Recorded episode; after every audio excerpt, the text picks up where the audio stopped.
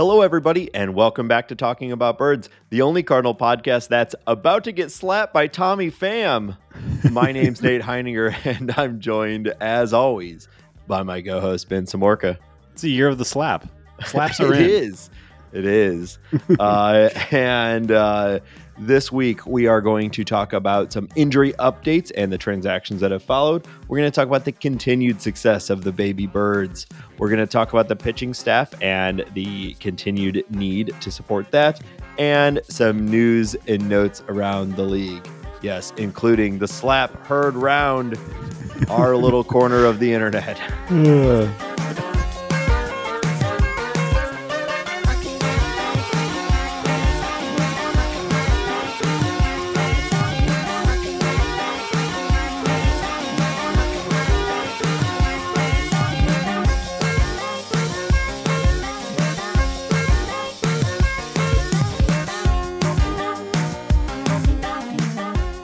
You have an idea for the opening joke, tweet us at Talk About Birds.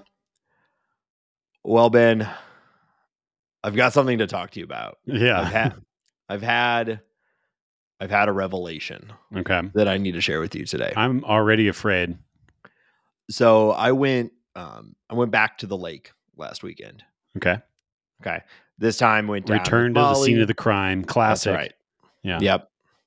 Yeah, where we were murdered in a fishing tournament. we were. Yeah. I, went, I returned to the scene of my own murder. and um, I went back. I went down there with Molly, and we brought the kids, and we're there with my parents and and my brother, his wife, and their daughter. It was good, family fun all around. And uh, thought, you know, I haven't been fishing with my dad directly in a long time. Molly wants to go fishing. Lola has shown some degree of interest in fishing. so I'm already. I'm already. I think I'm already going to get mad, but I'm. I'm gonna. I'll let you continue. yeah, yeah, you will be. I, I Um, can feel it just based on your face and knowing Yeah. your dad. Okay. Yeah. So, uh, so and I'd also ask them because because they do that method of fishing, the trolling thing, right? Where Sure. you you're just scooting along and you just have lines out and you wait for the fish to to jump and then you just sit and drink beer and and, and reel them in when you get them right. Something that I'm like emotionally incapable of doing because of the patience required. yes.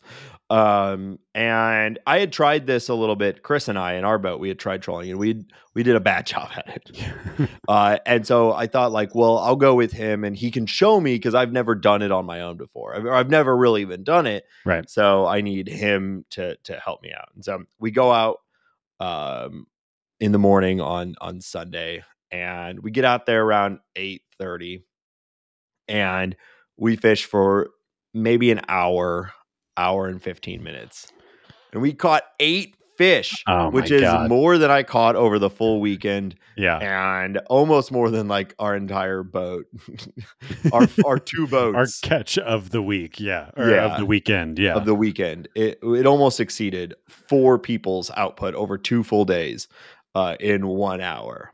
And uh, here's my revelation, though. I Mhm. was sitting there, you know, I'm having a great time. This was awesome. You know, we're catching fish, catching fish. Hey, fish. fish on it. That's good time right Fish there. on. We had a double. I'm reeling in. Molly's reeling in. Lola's having a great time. She's like starting to get, you know, she's a little uncomfortable at first, but she reeled in a little bit. We got fish left and right, more than what, you know, we know what to do with. So sitting there and, you know, I, I see my dad. He's got the long gray hair. He's been retired for a Yeah, couple Nate's years. dad has transitioned to wizard in the past like two years. and um and I start thinking about the like the the tournament and all the participants and you know all of them are retired and you know this is all that they do. And so You're retiring. I think Okay. there is a direct inverse relationship between how successful you are at fishing and how much you contribute to society. yeah. And that's the problem. Yeah. that I've got Oh. two podcasts. I contribute so Wow. much to society. I'm never going to be able to successfully catch fish. Right. So this is not you realizing that your dad is a good fisherman and he No. knows what to do. This is you Yeah. saying that you have too much going on. How could you possibly? There's some sort of successful at this. cosmic balance Ah, at play oh. here, Ben. It's So not it's not even, you; it's the universe is It's the universe. you. Wow. Yeah. Not but it's not even a it's just it's just how the universe works. I'm not even saying it's inherently a good or bad thing. I'm just saying if you no longer contribute to society, you're more likely to catch fish. I, I think Um, there's like a, a A to B line. I think you're 100% right. Um, Yeah. ne- first off, never take an L. So I- I'm aligned with you fully here. Right? Um, Yeah. yeah. I think you're 100% right. And uh, your dad is a loser. And uh, anyone who's retired is, uh, you know, I don't know, undesirable. I'm not even saying that, but that's fine too. Um but so I think what we have to do if we're going to truly be successful at uh at this next year, which I intend to be, I think we got to quit our jobs. Yeah. Yeah. Uh, deal. Sold. all the all the people who did the best in the tournament, none of them have jobs. So what am I what else am I supposed to take away from this? Oh, I you don't have to sell. I'm on board whether we catch fish or not. So let's do it. I'm moving down to the lake with Ray. I can uh scrub a dock or uh whatever he does. Move No, rocks. but- I don't even know what the guy does. I don't know. I think it's scrubbing docks and moving rocks. it rhymes too. That's nice. yeah, I could do that. Yeah. So it was only that, you know, that's that morning, that lovely morning on the boat that I had that uh that revelation. Yeah. And, And, did you um, share that with your dad? Nope. But he did tell me he listens to the podcast sometimes. So Okay. Here it is. Shout out Ray. Uh yeah. So um this is a good weekend though. I think I might just quit my job now and then I'm just gonna like kind of use the next 365 days to baste and marinate and get ready for this. and you do often baste and marinate already. So like what is what's your new blend in your post work life? I don't know, but that that's where the flavor comes from, though. So I would say like we need this Patreon and we need this podcast to really pop, but then I get worried about that's a job. that's a job. That's a job. It Yeah. becomes a job. If this, yeah, Yeah. if th- yeah, then we'd have to quit this to even catch fish. So you're right. Yeah, you have three jobs right now. Yeah. Damn. Try hard. I got too many jobs. Nate's classic catchphrase. well, anyway, how are you? How are you doing? I'm doing fine. Uh, we're we're doing a we're recording after after dark tonight. um, because tab after dark. tab after dark because I I had a, a lot of work items come down the pike, so that was fun. Um, but no, I'm doing fine and dandy. How about yourself? Well, I got to watch degree some of of- the Cardinals game, which was good. That usually Yeah. we'd be recording during the Cardinals game, so that was good. Yeah, well, let's let's talk about what, you know, what we've come here to talk about, I suppose. Um, you know, who's doing well? You know, who's do, doing fine? Paulie Goldschmidt. Paulie Goldschmidt. Wow. I think that you can make a very short and very succinct and very strong argument that he's the best offensive player in baseball this year, uh, to this point where we're we're sitting right now. Not the best all around. Mike Trout, Shohei, you know, great players all over the place. But the best offensive player, I think, is Paul Goldschmidt, and he could he broke records that Stan Musial and Rogers Hornsby set in well, the in the twenties and fifties, and Albert Pujols Yeah. um, not only some of the best Cardinals of all time, but some of the best players of all time, some of the best right-handed hitters of all time, uh, uh, and uh, uh, obviously Stan, a, a left-handed hitter. Um, I'm yeah, I mean the guy is possessed. Um, what what else is there to say? He's hitting the ball hard. He's walking. He's hitting the ball the other way. He's running the bases great. He's playing a great first base. MVP the the MVP crown. You know, unfortunately, Nolan had a I don't know what, like a two week skid in there. But Paul Yeah. was so hot. Uh, he was hit over 400 for the whole month with power. Yeah. yeah, it's it's been a remarkable month, and um, you know, there's some other guys. It's going to be really interesting. Um, Mookie Betts has had a phenomenal uh, May as well, but uh, while some of his counting stats are higher than uh, Goldie's, you know, he is on a uh, you know what I would call a more potent offense that's going to create those higher counting stats. But almost every other uh, ratio uh, and underlying metric is going to point to Paul Goldschmidt having a better a better month. Um, so I, I'm expecting Goldschmidt will win Player of the Month. Not that that matters that much, but it's still fun for Arenado in April and then uh, Goldschmidt in in May. And I'm not the I, I didn't uh, find this out. I think it was mentioned on the broadcast or somebody tweeted it. But uh, Tyler O'Neill won Player of the Month last year, so the Cardinals are poised to have three consecutive. Although you know, like an offseason splitting them in half, uh, three consecutive Player of the Month awards. And I I agree with you. I think I would be surprised if Goldie didn't win it just because of that average that he held on to the whole uh, the whole month. Um, yeah, and like I already said, the power in the walks and also that just everything he does. It's he's been walk off grand slam. I mean, what more walk off uh, grand slam on a pitch that was basically low and inside. It was almost yeah. out of the strike zone, and he put it yeah. rows deep. Like it, it was the yeah, guy's locked I mean, in. This is premium Goldschmidt. I don't know if this is the best month he's had in his career because he has had multiple MVP type seasons, but um, you know, this was what we've seen of Goldschmidt at times, but I don't think for this long that we've seen it so far. And with this amount of impact, I mean, he is hitting everything and hitting it hard.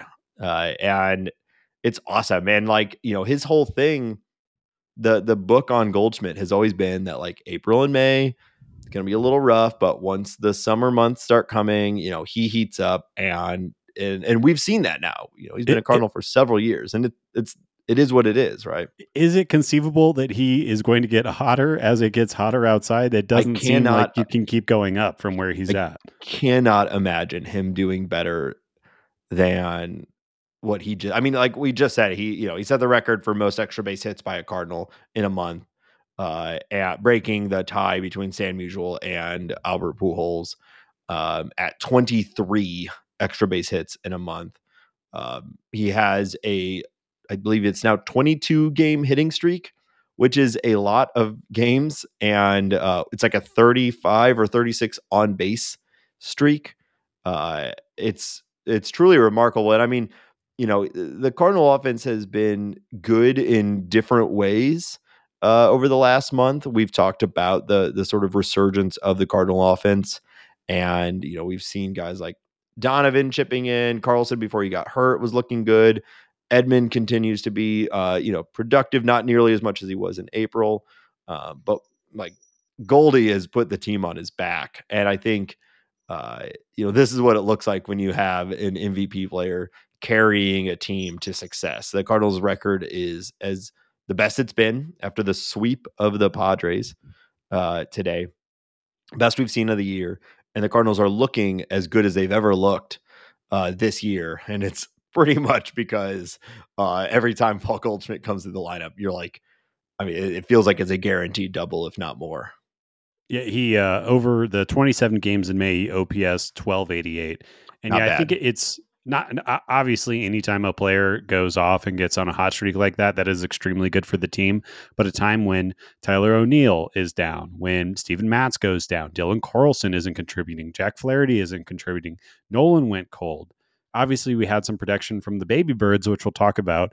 But when all of those names are names that maybe you ne- didn't necessarily count on for absolute uh, production, all of those things added up together make a huge hole in this team. We have Brendan yeah. Donovan starting in right field uh, some nights, and and you know I, I didn't think anybody um, in, in February really thought that that was going to be a part of the plan at all. We kind of I think all probably penciled in 150 plus starts from each of the three main outfielders, and yeah. they've ba- two of those have basically not contributed. Um, so it couldn't have come at a better time. It is, I, think, what like his back must be tired. What he is doing is saving the Cardinal season right now. Um, yeah, and he's not doing that by himself. Like that should be talked about uh, for sure. Like uh, our, our uh, you know, Bader Tots has has turned up and has been playing really, really great defense. In that Padres series, he made a couple of catches that very few other center fielders make, and his bat is heated up a little bit too. But yeah, yeah to get back to that, you can talk about Goldie. Um, he could he couldn't have get this gotten this hot at a better time, and it's so opposite of his normal thing that I'm like we're like in uncharted territory. There's you know this big wide green meadow in front of us, and I don't really know what what's he going to do next. Um, yeah, well, it's I mean it's it's what we all, you know, had dreams when the Cardinals acquired Goldschmidt. You know, he'd come off of uh, you know, there's questions of like, was peak Goldschmidt done? You know, do Cardinals have decline Goldschmidt? And even decline Goldschmidt, which it kind of looked like we might have in like 2019 and, and, and you know in 2020, like it's still super valuable player. Uh, one of the better, you know, when you add in his defense and just general baseball awareness, like I'll take what we got from Goldschmidt those years every year and you'd be happy with it. But there's always been this little bit of like, man, remember Goldschmidt, like peak yeah. Diamondback years, you know, he was best player in the league, uh, or he was, you know, in conversation for best player of the league. And only reason he didn't doesn't have MVPs under his belt is because he ran into seasons like Bryce Harper's 2015, where he had like one of the best seasons in baseball history. And, you know, and there's been some good talent in the league alongside him. And um, you know, this is only a month, but uh, you know, he was still okay in April. And considering his track record of June, July, August, and September just being better, like, you know, I, I we said it from the beginning, but like, you know, uh, I think this is the type of year that puts a guy like Paul Goldschmidt back on a Hall of Fame track, reestablishes him as a, you know, cornerstone player of the team. And if Arenado starts to heat up, which he looked a lot better in this uh, Padres series, particularly the last two games, like you know, this is this is the dream of having Goldschmidt and Arenado in your lineup back to back, right? Yeah, I, I, think you know, and, and pick whatever uh, WAR, B WAR, F WAR that you want to. I happen to have baseball reference up in front of me right now, but Paul Goldschmidt in is it 47 games has already surpassed his baseball reference war from his 2019 season, his first season with the Cardinals, and that was 161 games. Yeah. I think why I say that is first off, holy, that's amazing. Um, yeah, impressive. But it also like there was the Derrick Goold story about the bat. You know, there's been conversations about him grinding and, and looking at tape, and th- there was just a story. You know, and this is one of those anecdotal anecdotal narrative things, but you know, the team is kind of slowly rolling in to the uh, clubhouse for a day game, and Paul Goldschmidt's already, you know, deep in Mick, Nick Martinez video, and he's watching it. Like the ability for this guy to uh, change and adjust and adapt to the game around his physical skills, whether it's the bat, the approach, the workout, whatever the hell he's doing, I think is enough. Like that, that is what gets you to the Hall of Fame. Um, yeah, and, and like I'm not saying anything anybody doesn't know, but we're seeing that we're seeing that happen in real time and we're seeing the results and we're seeing him not just defy the aging curve or whatever you want to call it, but he is leading the league in hits. He is leading the league in average, slugging, OPS, total bases, OPS plus. Like he yeah. is, like I said at the beginning of this, the best offensive player in baseball. This isn't a hot streak or whatever. I mean, it is, but uh, it is. You know that those are those are real and those are are tangible, yeah. and that is him. I mean, this is what he's doing. Well, yeah, and it'd be different like if it was, you know, let's say it was like Yepez or somebody who yeah. was having uh the best month and he was the best player in baseball for that month. Everyone would be like, This is great, but like you know, this is probably the best month of his career. Yeah, uh, when's it gonna drop? Yeah. Yeah, but Goldschmidt, he's not gonna sustain this, but you're like, this is what he does when he is truly locked in, and he has done this a lot over his career. Um, you know, we just don't normally see it this early, and and really this sustained. Um, that on base streak is remarkable. A 22 uh, game hitting streak is remarkable. Um, yeah, he's locked in. It's a ton of fun. Um, I mean, what more could you ask for? And I just hope that uh, he keeps it going and Arenado steps up, and uh, you know we get Tai is looking like he might be coming back soon. Yeah. So. Yeah, you know, the only thing I can even compare this, I'm just trying to think of when's the last time as a Cardinals fan I felt like this. Like Matt Holliday had some some halves yeah. of seasons, um, and then I, I know for sure at MVP season of his, uh, and I can't think of the year off the top of my head, but uh, MVP season of his got derailed by injury. Um, but that was really the last guy that I can think of where we're watching something happen, and people not only can they not get him out, but he's just crushing the ball everywhere. Yeah. Um, I, maybe a Matt Carpenter circa 2012, 2013 season, you know, where yeah. what was I the season a particular hit, Cubs series? What's the, he, what's the season where um, Carpenter hit 50 doubles? You know, that, it just felt that was like, his like first full season in the in the bigs when he was playing uh, second base. Yeah. Yeah. Yeah, that was that was fun. It it was like he's either going to draw a walk because he understands the strike zone better than anyone else in baseball, or he's going to rope one down the right field line, and it's going to be awesome. Uh, speaking of, I think we have this later in the in the. You want to talk uh, some Marp real quick? Yeah, we have to. You know, Yeah. great transition. Um, what a stash! That, I mean, that's really what the story is. Like, it's nice to see a couple of balls go over that short porch uh, there in Yeah. Yankee Stadium. But uh, for I'll tell you, I'm just gonna I'm gonna take a bold stance here. I thought Matt Carpenter's beard was bad. Okay, it looked dyed. It looked manufactured. Like if if it, it looked like a SNL skit beard or something like that. It just I did not love it.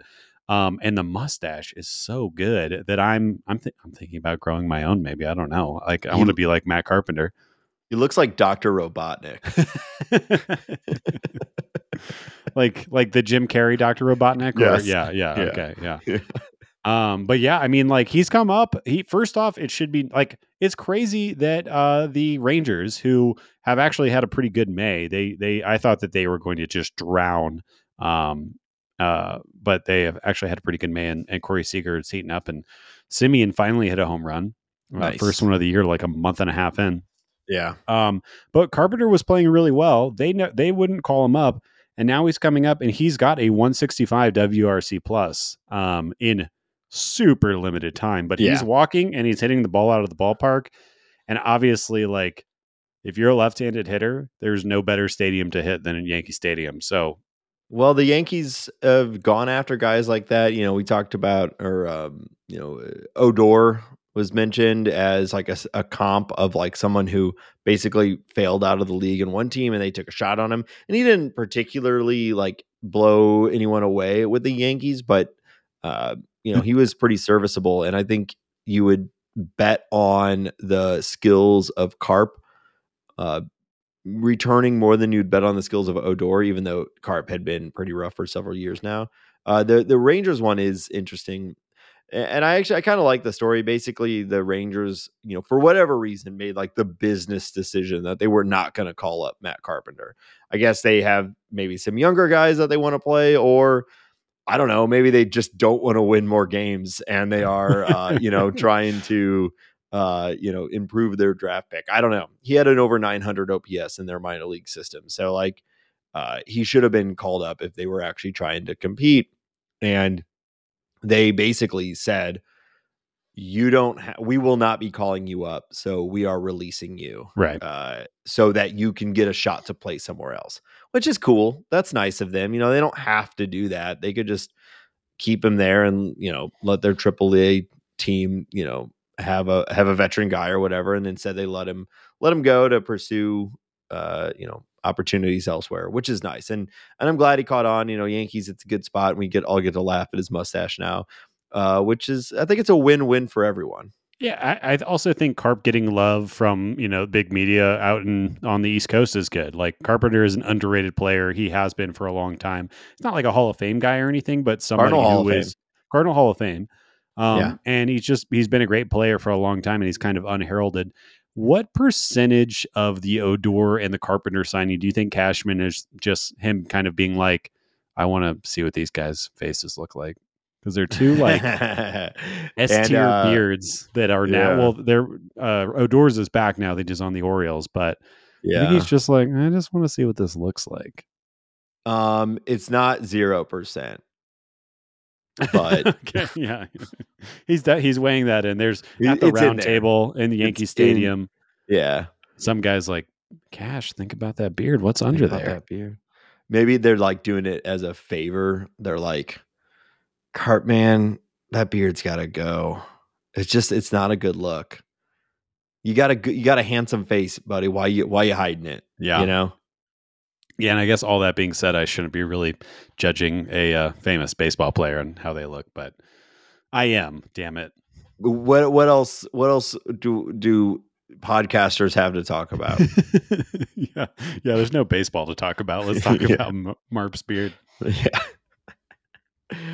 Uh, well, we wish him the best. Uh, you know, who who among us as Cardinal fans are not huge Marp fans? And uh, you know, yeah, I, I, mean, I'm it- very like, I- hopeful that he like pokes 20 bombs over that and, and maybe fun. gets a deal or something. Yeah. Yeah. Um, And like I said, I mean, I think we're going to see Car- uh, Marp as a like a fixture for the Cardinals for a very long time. Uh, I think he's going to be in the Cardinal Hall of Fame and he'll be around.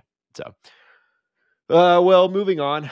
Um, a few updates on some injuries. Ben, what do you want to talk about first? Well, two we had two shoulder impingements uh, on two players that are pretty important to the Cardinals. One being Steven Matz, one being Tyler O'Neill, uh, and both of them were kind of, oh well, what's going to happen? What does this return look like? They finally, I, I don't know. Obviously, I don't know the ins and outs of the medical here, but they finally like took a look inside his shoulder. Just very, peeled it open. yeah.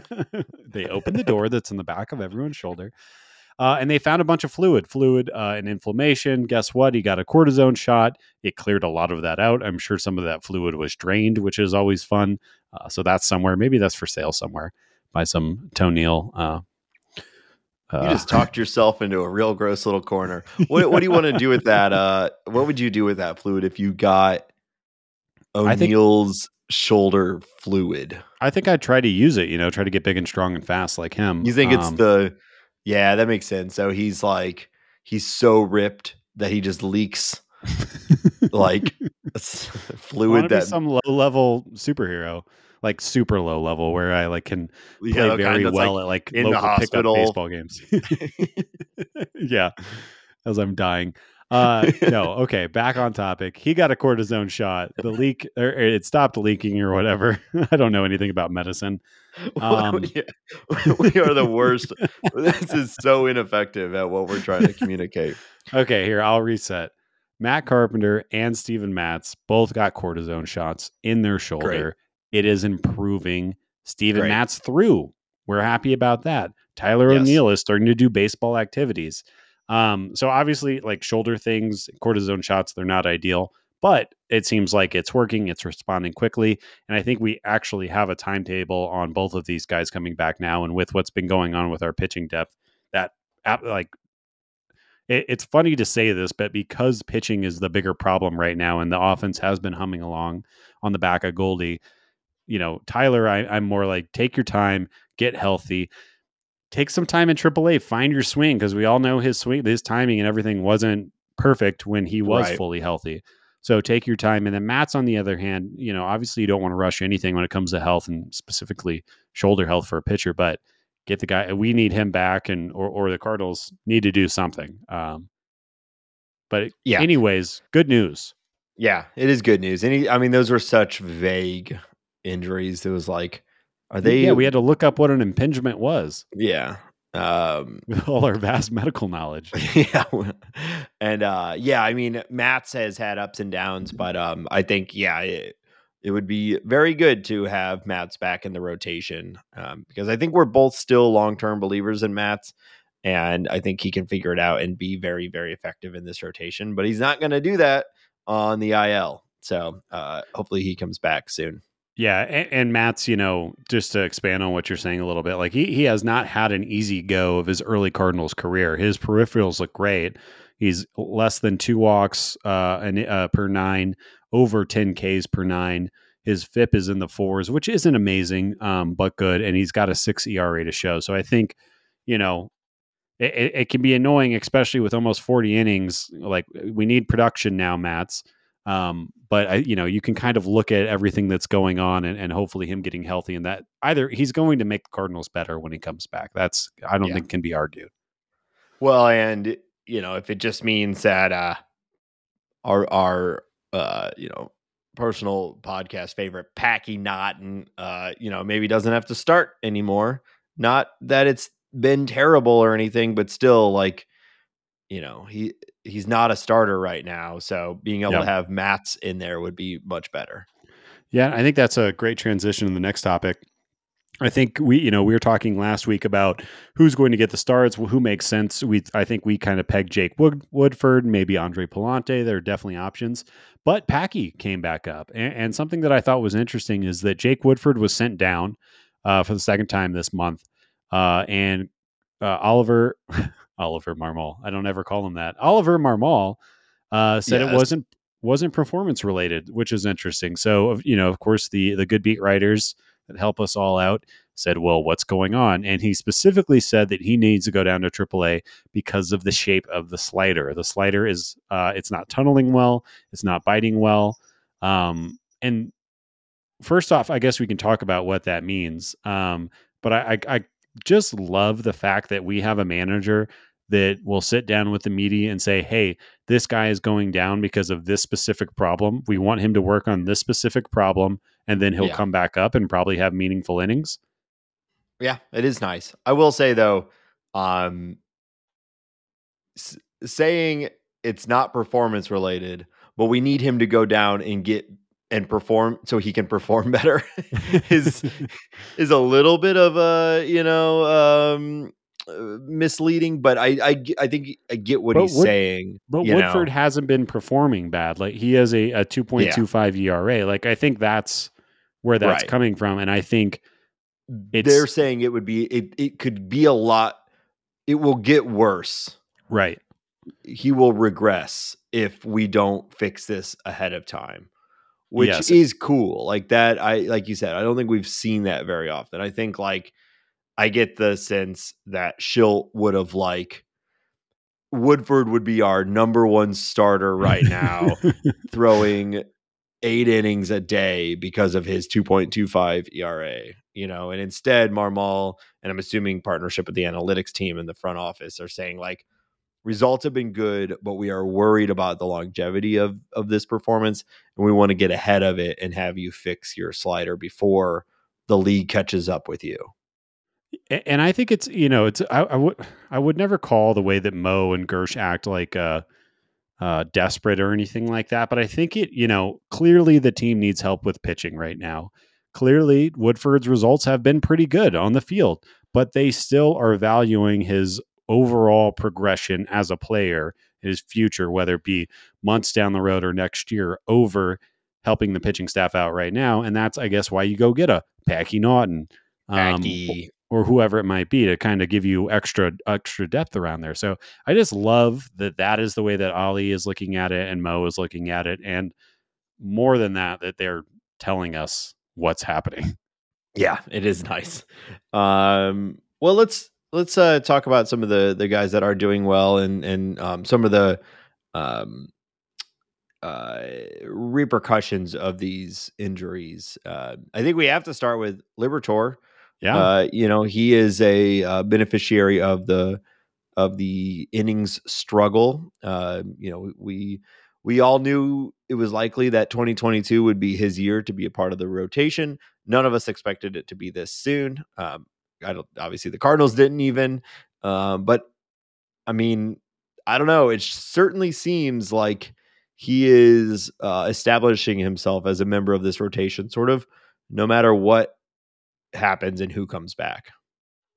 Yeah. You know, we kind of talked about his first start about how it's really hard to glean anything off of a 22 year old kid making his big league debut with his family in the stadium and all the Yeah. narrative and the national And Corey media. Dickerson in left field, you know. Corey Dickerson in left field. Um, and, and you could just tell, you know, you watched that first start in Pittsburgh and the stuff wasn't sharp. And I'm sure some people were like, this is the kid, this is the prospect that everybody's been talking about. But then he comes out and that in his first start in uh, Busch Stadium, and everything looks sharp, right, sharp right off the bat. The fastball, he was able to get in on righties. Um, it was hitting 94, 95 somewhat consistently. The breaking balls looked great. There, you know, there was kind of some some bashing, not even bashing, just kind of downplaying of his curveball effectiveness in the minors, and kind of. I, I know there were reports of some people saying that it was uh, you could see it out of the hand easily, and it's a little got a bit of a hump to it, and, and big league hitters are going to recognize it. Then he comes up to the bigs at Busch, and he is burying that thing in the dirt. People are swinging over it. He didn't get a ton of strikeouts. He had it went five innings, two hits, six Ks, and three walks. Um, I mean, that's over a K per nine. You'll take that uh, every day, right? He looked great and and I know like you know take all this kind of thing for whatever it's worth but he just looks he looks like he's supposed to be there which is always nice like big tall guy he's got kind of the Chris Carpenter like disposition where he just seems very serious about everything. Has his mouth open a lot. and uh and he looked great you know Yeah, it's fun. and oh my Um, god did the Cardinals need 5 innings from him Yes. Uh, just like in today's game, the Cardinals absolutely needed as much from uh, Dakota Hudson, and I cannot believe they got seven innings out of him against the Padres. That was Almost huge. the entire bullpen was out today, and uh, we had a, a, a good uh, Whitley sighting, and uh, you know made the end of the game interesting. Um, but yeah, Yeah, so, yeah, I, I thought Whitley was. I thought he was going to be a little more of a factor this year, and that just yeah. that Well, just has not been happening. relievers, you know, it's it, it's it's so fickle. Um, well, let's keep talking about the the the young guys a little bit more. Uh, you know, we we suffered, we suffered. Our go- our Gormania went unchecked.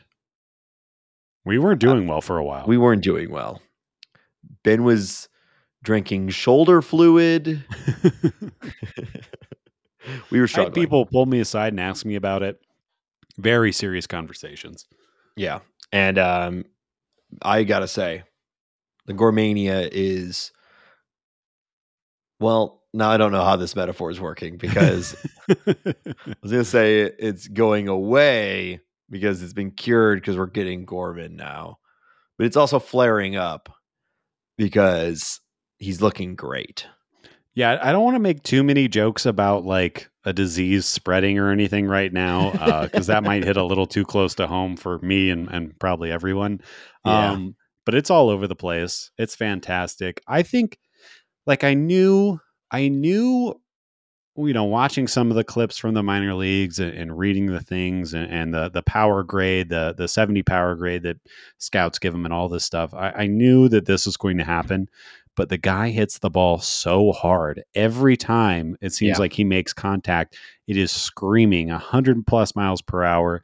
Defenders can't even make a move on it. They've already uh, he's been shifted in in the majority of his at bats, and he has drilled the ball into the shift hard enough where people aren't catching it. Um, he's already had a max exit velo of 110 or of 110. Um, his hard hit percentage is over 50%. He's Yeah. walking more. I mean, everything other than the defense, everything has been great. And I think if I had a gripe, I, I, I would gripe about the idea that he hasn't uh, DH'd as much as I thought he would. I thought, especially um, with uh, Sosa kind of playing a little bit better, it would make sense to have Tommy Edman at second, Sosa at short, and then Gorman at uh, uh, at DH. Um, and I guess if I have one other gripe, and I'm sure the Cardinals and Ollie definitely have the reason for that, but I'm surprised that we basically have seen him completely protected from facing left-handed pitching. Yeah. Well, the the Cardinals have been really good against left-handed hitter or pitchers this Right. season, and uh, you know that is their big excuse to get Pujols in the lineup too. And I, I think it's been like they don't really need it yet, you know. And so let's let's let him get acclimated to the big leagues and be successful in the thing that we know he's suc can be successful in, and sort of I, I assume their plan long term, obviously, is for him to be an everyday player. But why Right. not sort of isolate him right out of the gates? I mean, he's only had 36 plate appearances, so everything is still incredibly small sample size. Uh, but um, yeah, I mean, I I would love to just you know let the big dog eat, you know. But um, but uh, but I you really know, sound like a grizzled veteran right there. yeah, I know what I'm talking about. Um, uh, yeah, I think um, you know what stands out to me the most, besides the the hard hit rate that you talked about, which was expected, um, but it's still nice to see at the big league level. The thing that stands out to me the most is his 14% walk rate. Uh, Yeah.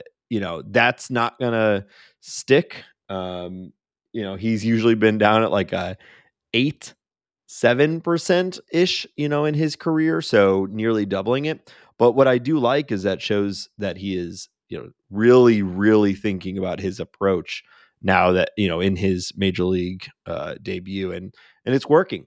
He does have an over 500 BABIP, so we expect some regression. Um, obviously, he's not going to have a 224 WRC plus for his entire career.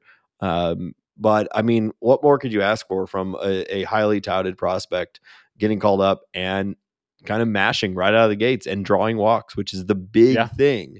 Like striking out and drawing walks, that's the stuff to look at right now. We know he's going to hit the ball hard, but does he maintain a, a solid strikeout rate and maintain a solid walk rate? And that's how you, I think you project that long term uh, success, and those look good.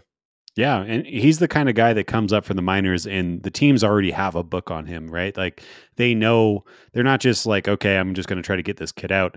They have they know what they're they have a plan of attack, and the fact that he's able to be aware of that, understand how people are pitching him, and kind of adjust to it. Obviously, like you're talking about, the league will adjust again, and he'll have to adjust again, and we'll we'll go through all that. Um, but yeah, everything looks really really good, and I think yeah, there, there are some real numbers to grab onto to get excited about already. Yeah. Um, the other guy we want to talk about real quick is uh, Pallante, who Neil. um, yeah, I, it I just- just learned that his first name is actually Neil, not Oh, really? Andre. Yeah, it's Neil Andre Pallante. okay. Well, yeah, Andre Andre Pallante is a lot cooler It is than better. Neil. Yeah, good choice. but yeah, he's been fantastic. He's got uh, 25 in the third already, a 107 ERA and a 341 FIP. So obviously he's pitching a little above his head. And I think we'd all probably want a little more uh, strikeouts from him. But the fact that he is he is taking over some high leverage and multi inning. Um, there's even talk about him maybe slotting in for a start here soon.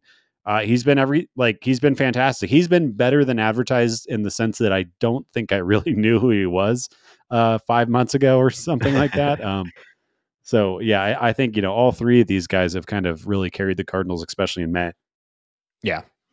Um, cool. Well, uh, we've got a lot more to talk about. Um, but before we do, we want to remind everyone that this show is supported on Patreon.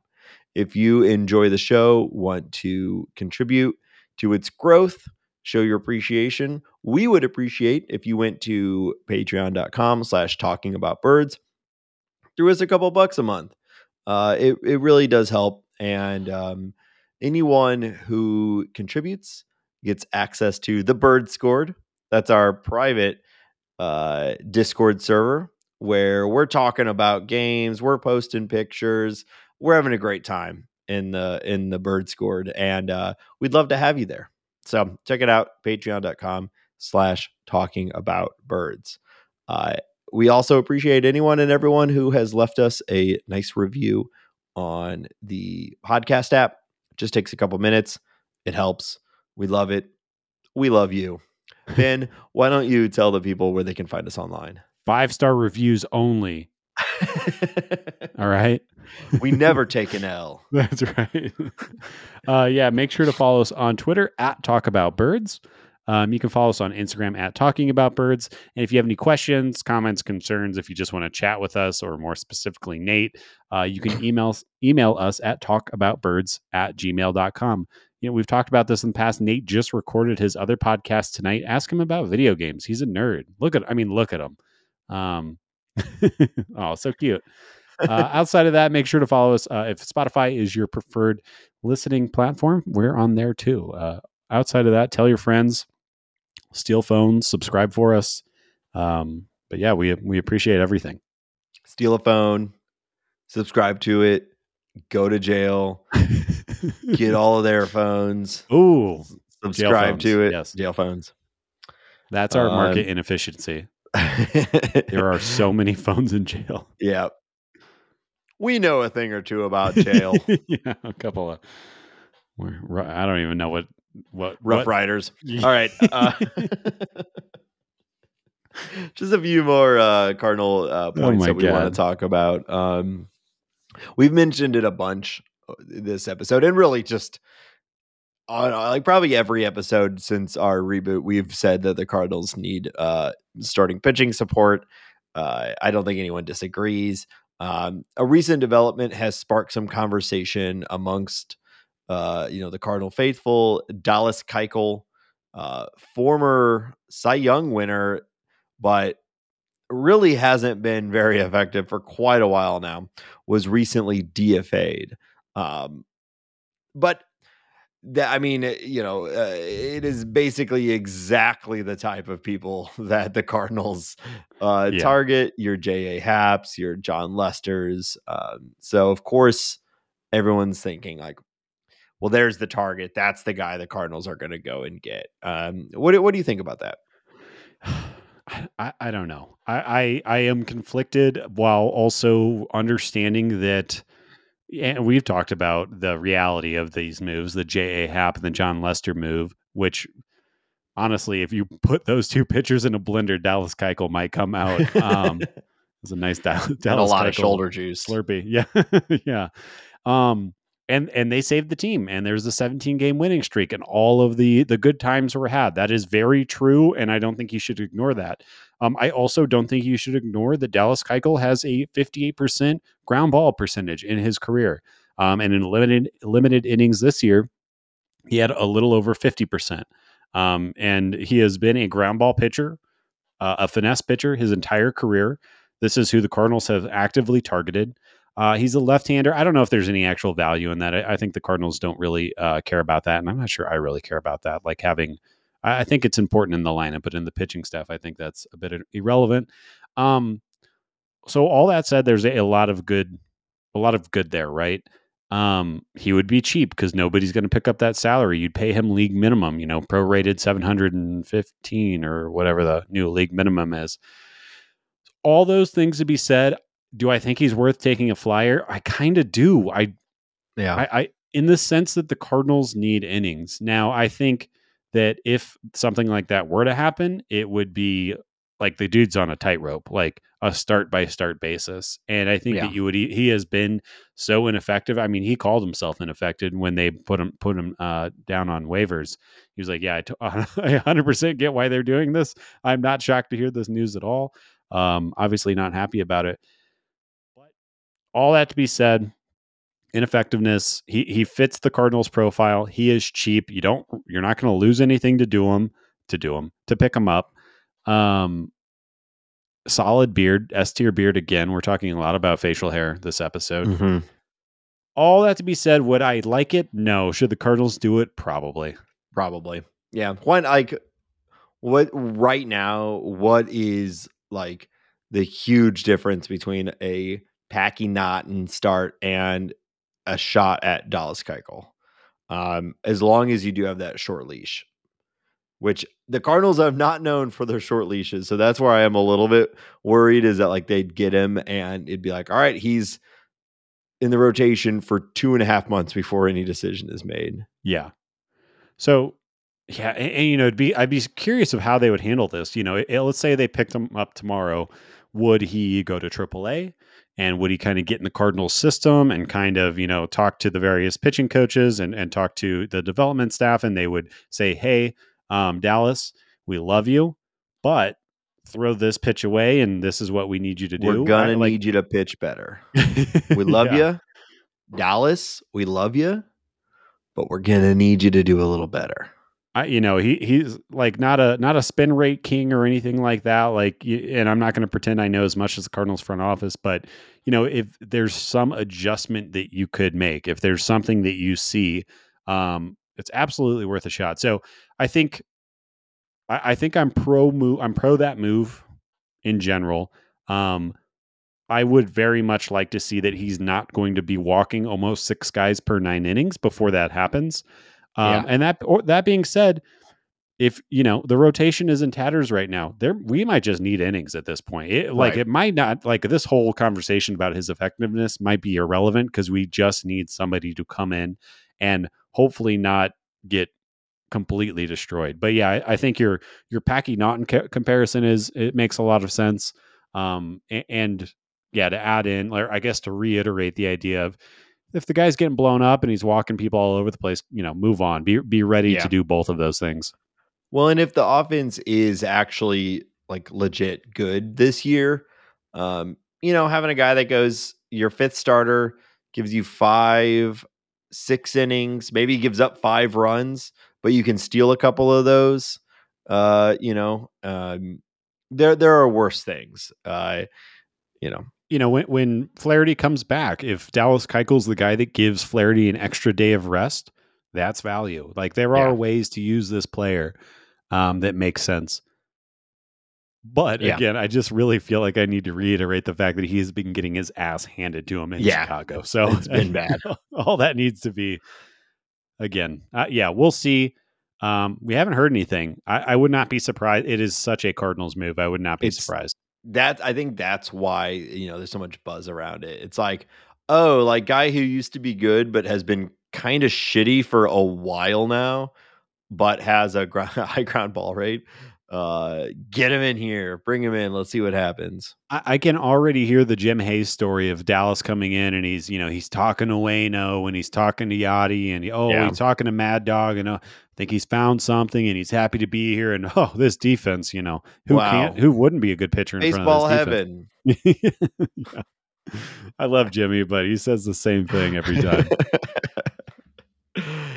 uh all right so the only other thing i yeah we've got a um we've got a, a five game series against the cubs Yeah. uh happening uh, over the weekend and first of all just a five game series over four days is ridiculous but talk i'm talk kind about of baseball heaven, though. That's, yeah, I was gonna say I'm kind of super excited about it, right? Like, uh, what is it? The Cardinals have 29 games over the next 30, uh, Yeah. but there are a few off days in there because of some these double headers and whatnot.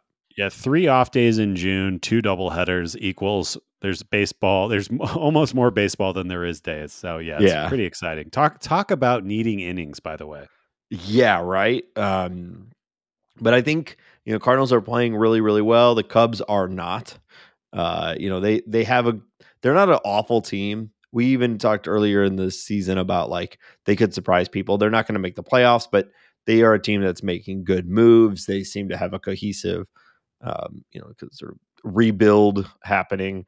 Um, so they're not horrible, um, but they're also not super good either. So uh, yeah, they they took a step forward. Willson Contreras is having an you know maybe not an MVP season, but an MVP of the Cubs type season. Um, wh- what is too bad, and I think what I'm disappointed about. First off, I just think baseball's better when when this guy's he- healthy. But Seiya Suzuki just went down Yeah. on the 10 day DL, so he or IL, sorry. Um, so we're not going to see him, uh, which would be our first real taste. I've I've got to see him play the Rockies, which has been really fun. Um, but I was very much looking forward to watching him for four games in a series and have him, you know, hopefully get excited about being in this this fun thing that he's going to be in for the next uh, what is it six or seven years. So yeah, disappointed about that. Um, we'll get a uh, we'll get a Marcus Stroman start though, which I think will uh, I think could be a little spicy. It's going to be spicy on Twitter. I don't know how spicy it's going to be in real life. uh, yeah, it's it's a good opportunity. The Cardinals coming off of a, uh, I think, a successful series against the Brewers. Obviously, we would love to have taken three of four, or you know, even four of four against the Brewers at home. But it's hard to argue with a split against another really good team. Uh, and then they sweep the Padres, who are playing very well this year, uh, despite their injuries and despite some of their inconsistencies. And so now, uh, you know, uh, back-to-back series against difficult teams going into a five-game series, which again is ridiculous against a you know a bottom team. You you'd expect the Cardinals to do well, so um, you know it seems like a good chance to to pick up some wins. Uh, you know, I'm not in the prediction business here, but it'd be pretty disappointing if they don't take at least three of them, right? If not four or five. Well, yeah, just like you said, the, the team like the Cardinals needs to go into Chicago and beat the crap out of a team like the Cubs are right now. Yeah. Um, and, and it's going to be, a, I think, a really big weekend for the Central. Uh, and by that I mean the Brewers and the Cardinals. The Cardinal, uh, the uh, Padres, who Nate just said the Cardinals kind of whipped on a little bit, which was a ton of fun, are going into Milwaukee. Hopefully, uh, hopefully Manny's mad and he's going to take some out on the Brewers pitching staff. Um, but yeah, I'm going to be kind of watching both of those series this weekend. Watching obviously what the Cardinals are doing with the Cubs, but e- even not more importantly, but obviously it's uh, the matchup is much more even or much more compelling with the the Brewers versus the Padres. So, um, you know, the Cardinals are creeping up. They're two and a half games away from the Brewers right now. We could look up by next episode, and the Cardinals could be sitting in first place. Um, And and, it's and maybe should be like I like not in the prediction business, but Cubs aren't good. Yeah. Um it's still relatively early in the season for for scoreboard watching, but um you know, it's I just it's want that not, first place though. It's not too early for us. Yeah. well, Ju- June is when you really start to say like, you know, if you've been playing the whole year, like small sample size, you can start to pull that tag away, you know, and you can start to say like these teams are what they appear to be yeah. you know and um cardinals certainly appear to be like a contending team for the NL Central title, and uh, it's it's definitely you know we thought it would be, but now we know for sure it's down to Brewers and the Cardinals, and it's just going to be who can have the next best uh, you know three months. Yeah, you know, it's funny you say that. Like, I think if I was trying to assign an identity to the Cardinals in spring training, I don't think that like mashing and uh, running wild on the bases would have been the ways Yeah. that I described them. And here you go. Their their team WRC plus is super high, and they believe they still lead the league in steals. I, I mean, obviously just the- were, they have the yeah. they have the speed to do it, but uh, they're actually doing it. Yeah. Well, and you know, we're we're saying everyone is stealing bases. They there there was a I think it was Goold did a really good article about their approach to stolen bases and just like the the way they're reading the pitchers and this like team effort about um you know taking bases when possible and uh they're doing it. I mean, it's a lot of fun. Uh, you know what so- I have to say about that? What? It's a lot of fun. It is a lot of fun. hey. All right. Uh speaking of a lot of fun, maybe the best Not maybe. dumbest story that has ever happened in baseball occurred over the last week. I I truly don't even know. I feel like I'm going to struggle to talk about this because I just I'm I love locked it. in. I love it so much. But Yeah. Ben, yeah, well, you, I feel like you, you're going to be able to break this down a little bit better I- than I can. And I, I don't. I'm not going to do a play by play for every. I, I think a lot of people have been paying attention. I'll do a super high level, uh, but essentially what happened. Joc Pederson was out. He was doing. He was grounding himself, which is uh, something that I'm not even super familiar with. But it's the idea of walking around outside without shoes on, so that your feet are touching the ground. It's kind of like a, a spiritual kind of centering practice. So just imagine that Joc Pederson, who's kind of a doof, but I think a lovable doof, is walking around barefoot Seems in the outfield with their mental health coach or their uh, their mental conditioning coach, and they're you know having probably a, a, an interesting conversation about spirituality and, and baseball and life and all that stuff. And our friend, I think it's friend of the pod, Revenge tour, revenge tour himself. my goodness, I, I saw somebody point out like, of course, this is a guy that gets stabbed outside of a strip club. He just can't like he can't just shut up or, or not even shut up, that. but like just chill out. Um, just not be involved in bullshit. Yeah. so Joc, Joc is grounding himself. Tommy Pham walks up, and Tommy Fa- Pham essentially says, "You remember? You remember uh, fantasy football?" And Joc goes, "Yeah." And Tommy walks up, smacks him, and there's video of this smack. And if you haven't seen it, I highly recommend that you go seek it out because this is not a this is not a Will Smith Chris uh, Rock smack. This is a smack where where you could see Joc Pederson, who was a big, strong man, and he could probably put somebody in a hospital if he wanted to. nice. um, he he I'm a recoils a little bit, I'm but a I also, you guy. know, yeah, he's a big tough guy. Uh, and, and then Joc said in the in the post game or the interview or whatever after he's like, you know, I don't violence isn't the answer. He just kind of walked away. At this moment, the quote the bench is clear. It's uh, not really. The teams rush to either side of the player because they're in the middle of batting practice, and there's kind of it's kind of like neutral waters. Like you don't do this, uh, which I think is the other weirdest part of it. So that all happens, and Joc I think is like, I have the moral high ground here. I'm going to burn. I'm going to roast Tommy Pham as much as I can. And anyways, he meets with the media. He kind of lays it all out. Hey, there we had this fantasy football uh, uh, league, uh, which we ended up finding out that Mike Trout was the commissioner of, and there were several Padres players. Uh, there was obviously Joc Pederson. I'm assuming it was some type of uh, West uh, division, like ALNO West division um, uh, fantasy football league. Anyways, Joc's uh, Tommy Pham claimed that Joc made an illegal move. Tommy didn't like it. He said, I'll quote Tommy Pham, so sorry for this. He's fucking with my money. Um, and Joc admitted that they were playing fantasy football for a lot of money. And we can only assume that if like Mike Trout and Tommy Pham and Joc Pederson are in this league, that it's money that would make us all blush. Like it's it's Yeah. probably pretty serious money. It's Um, like an an un like an unreasonable amount of money. Probably. Oh yeah, all I, these guys have too much money. hun- yeah. hundreds of thousands of dollars is my guess. Like maybe right around there. I, I don't know Yeah. how much money Tommy Pham gets mad about, but that would be my guess. Um, so, anyways, that all happens. Joc kind of spills the beans, and then Tommy says he's not telling you the whole story. He disrespected me.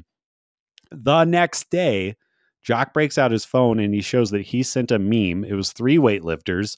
They had it was a, a Dodgers weightlifter, a Giants weightlifter, and a Padres weightlifter. And in the GIF, uh, like the meme GIF thing, the Padres weightlifter was falling underneath the heavyweights, and and the Giants and the Padre or the Giants and the Dodgers uh, weightlifters were succeeding. Um, and Well, that No, I didn't know that part. Uh, he he deserves to be get the shit slipped, the shit slapped out of him. You don't attack with memes, all right? yeah. That's what he slapped him for. That's and- so stupid. And then Yeah. Tommy said in the text, "I don't know you like that, Joc. Don't be don't be messing with me like that, Joc. Like we're not friends, basically." Um, so then shortly after that, Tommy Pham left the league. I guess took the L on the money. I don't know how exactly that worked. Um, and then this, so this happened in 2019. This all, or, or sorry, it's 2020. Um, oh my uh, god! so this all happened this far after that. Um, and I don't know if I really have anything else to add to it. I think anyone like it's clear who the winner and loser of this situation is, not only financially, but like morally and everything like that. I just think like the fact that Joc was so open with all of the ins and outs of it and Tommy was trying to tough guy his way through. What are you doing, man? Yeah, ah, man, Tommy's got like there's some sort of inferiority complex going right now with him. Like all, I mean, by all accounts, you know, this probably is who he's always been, but uh he's just like unhinged right now. I mean, Oh. when the Cardinals traded him, we were you and I were both very big Tommy Pham Oh, yeah. fans as a Cardinal. I think a lot of people were. It was a great story. He spent 10 years in the minors, had a crazy eye condition that he was able to like find the right uh, support on, and he looked, you know, like a phenomenal player, and he kind of was. But uh, you know, when he got traded, the front office was there was a lot of talk around his trade, and there was Yeah. this sort of consistent underlying element of like clubhouse, clubhouse, clubhouse, you know, Mhm. and and like you and I tend to um like I think narrative gets overblown and it doesn't mean that much, but uh I think you know these stories do give you a, a little bit more of a insight into Yeah. what it might be like to have actually played like alongside Tommy Pham. Yeah. And, one other thing that I wanted to add, another little interesting tidbit that I thought was like kind of speaking to what you're talking about, how Tommy Pham maybe he needs to just go to a day spa and maybe. I, I, maybe he needs to ground himself like Joc Pederson was doing. Yeah. Like he needs Yeah. to take a take a time and, and maybe look inside a little bit.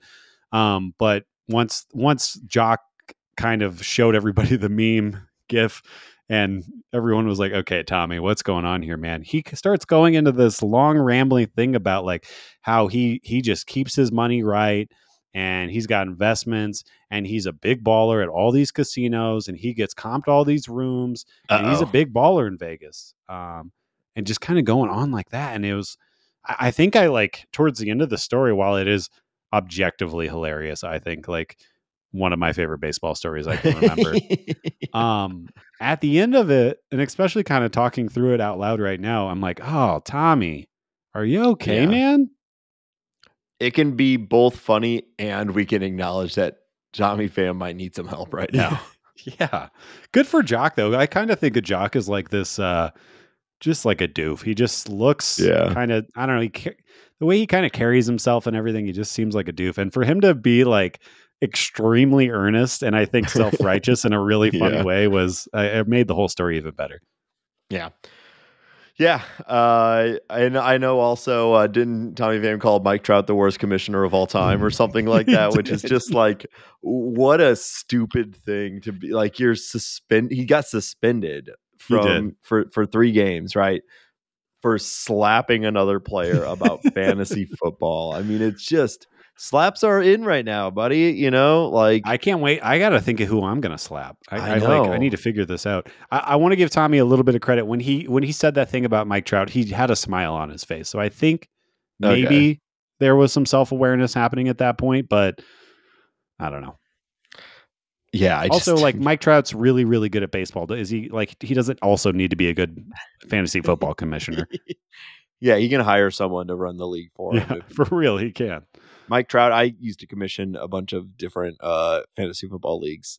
Hire me, Yeah. pocket change for you. I'll do it for a milli a year. For you, that's nothing. So now you got four jobs. I'm never gonna catch any fish. All right. Well, uh, we could only hope to get as good uh, a story as as that every year. So, uh, thanks, fam. I guess. yeah. All right. Well, that's going to wrap up the uh, the business end of our uh, of the show, and uh, now on to some more bullshit. So, Hmm. Ben, Nate. the year 2000 was an eventful one. Survivors of the Y2K catastrophe looked to the new millennia with hope. Control of the Panama Canal was handed over to Panama after 75 years of U.S. control. The Wow. state of Vermont passed HB 847, legalizing civil unions for same sex couples. A 13 year old Nate Heininger, in peak physical form, hung up his little league cleats and used the registration money to buy a new guitar pedal, sending shockwaves across the globe. And on May 10th, in Phoenix, Arizona, Nolan Gorman was born. Nolan would go on to earn a spot in the starting lineup for the St. Louis Cardinals, becoming the first person born in the 2000s to play for the big league club. Wow. 2000 was a memorable year. But just how memorable was it? We'll find out in another edition of Who Charted? Who Charted. I, for a second, I thought you were going to hit me with a Conan O'Brien in the year 2000. Oh, I should have. I should have. um, nope, it's this. no, this is good. Oh. Okay. All right. So here's how it works. I I am looking at uh, the Fangraphs page for the St. Louis Cardinals in the year 2000. All right. I've got their lineup and I've got their pitching staff. We're keeping it really simple. You need the goal of the game is to guess as many as you can of the who ended up in the top 10 on plate appearances in the year 2000 and then innings pitched. Uh, if you get it right, then you'll hear our familiar uh, sound of the the crowd. And if you get it wrong, three outs and you're out of the inning. All right. So, uh, which would you prefer to start with? Do you want to start with the uh, lineup, or do you want to start with pitching staff? Start with pitching just because I, I know I feel very good about two picks off the top of my head. Um, and, hopefully my brain will rattle around and I'll get some lineup stuff that'll come out of this chat. So I feel This very is a- good about two names. Hopefully, Yeah. we'll see. The last time we did this, uh, we did 2008, which was a lot more recent. Yeah. uh, roughly eight years more recent. Um, and uh, you know, we're getting into. Um, I was 13 in in the year 2000, so you were like four or five or something like that. I've just aged very slowly because of my childlike uh, sensibilities. Yeah. Um, all right. So uh, I'm looking at the list of innings pitched leaders for the Cardinals. Okay. Uh, I am 99.9% sure this was Rick Ankiel's big year. Uh, the year that it actually worked before everything started breaking. So I'm going to say Rick Ankiel. Rick Ankiel uh, is on the list, and he is number four, Number four. okay. 175 innings pitched. Damn, that's And, number uh, four. What a different era. Yeah, and he had a 3.5 ERA, uh, 3.4 uh, Fangraphs for. So yeah, that was one of the better Ankiel on the mound years. Yeah. And then I thought it was at 01 where he kind of like fell off the rails, but maybe I'm getting that conflated. Okay. Feel good about that. The next one that I have just are like, I'm feeling really good about this too, is Alan Benes.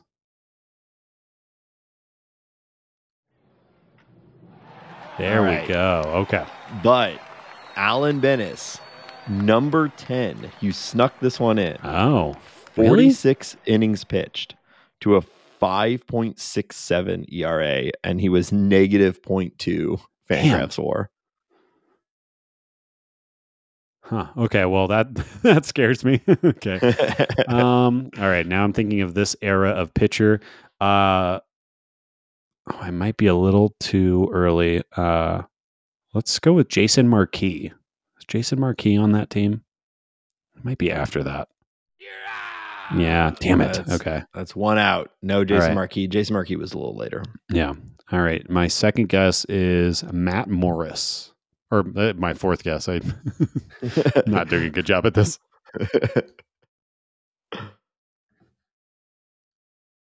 Oh, my soundboard's being annoying. There we go. There we go. There we go. Matt Morris, Matty number, Mo. s- number seven, Devastating curveball. uh, 53 innings, Really? uh, 3.57 ERA. Uh, you've gotten three and only one out. So three of the top seven or top 10. I cannot remember if the Benes brothers were on this team or not. Obviously, I know Andy also pitched for the Cardinals around this time. Surprised to hear his brother only had 57 innings. I'm going to say Andy Benes as well. Yes. Nice. Yeah. Andy Benes, number five, 166 innings. Uh, that. So he had a uh, 4.88 ERA, 1.6 FWAR, Damn. How many innings was that again? 166. So you have gotten four and five, seven and 10. What was the ace? Was uh how about Darryl Kile? There you go. Darryl. Kile, number one, Yeah. 232 innings, Wow. 3.91 ERA, 4.3 FWAR. Uh, RIP. Darryl Kile. Yeah. That was the, yeah, that was uh, a big year for him. 20 wins. 21. I bet he got some Cy Young votes too, right? Probably. Yeah, I don't have that in front of me, but I'm sure, especially at that era, uh, 20 wins. Um, that's got to get. He, I'm sure he got some votes. All right, Man, I'm missing some big you- names though. yeah, you've gotten all the ones that I thought you might. Now you got to really. Now you got to really pull. Yeah, so I have I have Darryl Kile was number one, but I'm missing two and three, right? Yep. Damn. Um that's hard. Uh I feel like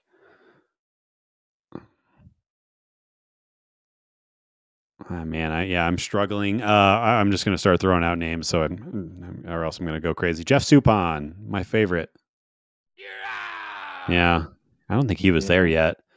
No, I don't It have was him later on in here. the 2000s. Um, All right. Who was a big 90s pitcher that spilled over? Thinking of the Mark McGwire years, I'm like really struggling to remember who else was on the pitching staff. Yeah. Uh, I'm going to guess. My cat is trying to eat my microphone. I'm going to guess um, Steve Kline had a lot of innings this year out of the bullpen. Damn. Yep. So uh you did well though. You've got number one, you got number four, you got number five, number seven, and number ten. So you got five of them. Okay. I feel okay with that. I could have. Yeah. Well, I want to hear the. I, I got to hear these top two. I'm very curious of two and three. Um number two, Garrett Stephenson, two hundred point one innings pitched. Don't remember that name at all. I know. Pat Hentgen, Wow. one hundred and ninety four innings. I was never going to guess those names. both of these guys, although they they both put up 2.2 FWAR, so they were valuable players. Uh, but they both had uh, ERAs in the mid fours. All right. Uh, then you had Rick Ankiel, Andy Benes, um, Dave Veres, uh, I would 75 have pulled innings. that either. Yeah. Uh, then Matt Morris, then Mike James, 51 innings. And then one of the best names to ever come out of the bullpen, Heathcliff Slocum. the cat. It was. Don't you remember when we had a giant orange cat as our uh, as our setup man? it was like kind of mad about things and funny, I guess. I don't. Heathcliff Um, sucks. Like a discount Garfield. Um, Heathcliff sucks. 49.2 innings, right. uh, 5.44 ERA, negative 0.3 FWAR coming in from Heathcliff Slocum. wow, can't can't believe that wasn't stuck in my brain still. I can't believe you forgot our good friend, the giant cat. All right. Now we're going over into the lineup. Okay. Uh, so, led the team in plate appearances in the year, as Conan would say, in the year 2000. I thought you were going to go really high pitch there. In the Um, year 2000. we didn't need it. Uh, Mark McGwire was definitely on this team. Yes. Sorry. I'm slow. I'm just doing so good. You're really soundboard. bad at the soundboard today. Well, I was confused because he is number 10. really? 321 plate appearances. Plate so it took me a minute okay. to get all the way down there. All right. So you you did a who is this guy with me, um, and I think it was around the same time period. So I'm going to say, oh wait, oh crap, I don't. Let's go with Vina, Fernando Vina. Number there three, we go. Fernando Vina, 554 plate appearances. Oh wow, stud. Uh, 3.1 F war. Good season. Fernando Vina, he, is he uh, he he should be properly appreciated. He, I don't know if he's a Cardinals Hall of Famer, but I feel like he had no, some he's really not. He had a good. years. He had a four-year run with the Cardinals. Um, you know, one one two Gold Gloves as a Cardinal.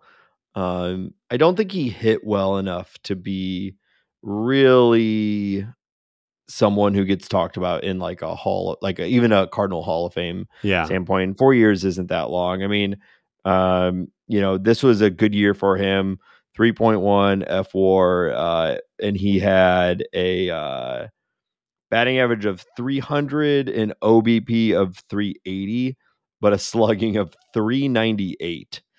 His WRC plus was 105. we didn't you care know, about so- that stuff back then, Nate. Okay. It's a good point. Take it all back. what they did care about was his 31 RBI. There you go. Yep. Um, Uh, All right, you've gotten three and ten. I feel less confident about this one, but I'm going to stick with the Fernandos, and I'm going to say Fernando Tatis Senior was on this team. You did Let's it, go. Fernando Let's go. Tatis. Uh, number eight, three hundred and ninety-four. Um. So wait, Vina had to be second base sometimes at least. Tatis was third base. Renteria was shortstop. Is that a Renteria year, or is he gone by then? Is that your guess? Yes, Edgar Renteria. Let's Number go. Oh, Number two, six now I'm feeling good. 643 plate appearances. Uh, yeah, that was number two. JD Drew. You are locked in. You're seeing the ball right well right now. I'm feeling good. I think I, I'm starting to remember this now. JD Uh, Drew, number four, 486 plate appearances. I was at JD Drew's first Cardinals game. oh, that's fun. Yeah.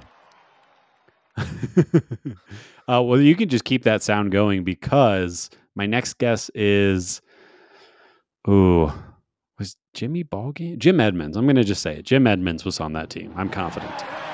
Here we go. Big time Jimmy Ball game Oh, year. yeah. This is one year Uh, before Pujols came up. 643 plate appearances, 6.5 FWAR. Yeah. Big time. Uh, Scotty Rolen's on this team too. Damn it. Oh, I was on a hot streak. Momentum killer. All right, let's take a minute and regroup. Yeah. You've gotten one, you've gotten one, two, three, four, eight, and 10. You've got two outs left. Okay. One, two, four, eight, ten. Um, all right. Oh. So before Yadi came up, so it had to be Mike Matheny. Old Matheny. Oh, Matheny. Yep. Old get hit in the face and 484. spit out his teeth, Mike Matheny. Uh, there's there are there may not be like a cooler moment in baseball than Mike Matheny getting hit in the face by a pitch and just walking it off. Um I'd respond to that anecdote, but I'm deep in thought. Uh, Reggie Sanders was the right fielder. Who charted? Oh, I accidentally deleted my. no, wrong. Okay. It, Uh, it de- it definitely one- has less gravitas without the uh, without the thing, so I appreciate them more now that I don't have them. You're out. That was three. No, you have Oh. one. You have one guess left, Okay. Um, and you All right. have uh, three names left. yeah, I am like really struggling with who was splitting time with McGwire. If McGwire only had 300 at bats and was not the primary first baseman, ooh, wait, uh, was I have only one out left? Yep. Okay, I'm just to say this. I'm to try to, based off your facial movements, I'm to help me make this. So the two names that are in my head are Tino Martinez. I'm not sure if he was on the Yankees at this point yet, and Eli Marrero. And I think it's one of those guys, but damn it, I don't know who. Um, Eli, Tino, Eli, Tino. I'm gonna. Uh, I think Tino might have been a Yankee. I'm gonna go. I'm gonna go Eli Marrero. Your face. no tells. You're out. That's Ah. a swing and a miss. That's the last Was- one. Tino wasn't on the list either, so I was just wrong on both accounts. Well, Eli is on the list, but he's number 15. Oh, damn. So- okay. Um, so you weren't that wrong, uh, but you were still wrong. Um, yeah, I think Tino was that 2001 when they got him, maybe 2002. I know he Like- won like a, at least a championship with the Yankees, so it had to be the early 2000s. I just can't remember when that all happened. Yeah, I'll look it up in a second. So the uh, the order was Jim Edmonds, Edgar Renteria, Fernando Vina, J.D. Drew, Ray Lankford, Oh my God. Sorry, Ray. Mike Matheny, Craig Paquette, Ooh, sorry, Craig. Fernando Tatis, Placido Polanco, Oh, yeah. And then Mark McGwire. I should have got Placido Polanco. I thought you might get him, and then obviously I thought you might get uh, Ray, uh, Ray Lankford. yeah, but I, um, I, I don't know how I. the- Me not getting Ray Lankford is just bad. yeah. Well, you still got seven out of ten, so pretty good for a team from 22 years ago. Went much better. Once uh, it was the JD Drew clicked it in with me. I Yeah, was, had a I little felt hot really there. good there. Yeah. Yeah. Um, all right. Uh, Tino Martinez joined the Cardinals in 2002. oh, that was close. Yep. Um, and he put up 1.3 F WAR in his first season and one WAR in his second season. Let's So- go above replacement. Could have been worse. Could have been worse. Um, he had a 104 WRC plus in both years. Wow. Fun. Okay. Well, anyway, uh, that'll do it for this week's episode of Talking About Birds. Thank you all again for joining us. Nice five game series coming up. Uh, consider joining the Bird Scored and watching it alongside us. Uh, and uh, we'll be back next week with our regulars time, another episode. And until then, go cards. Nate, I'm going to slap you. Bring it. No.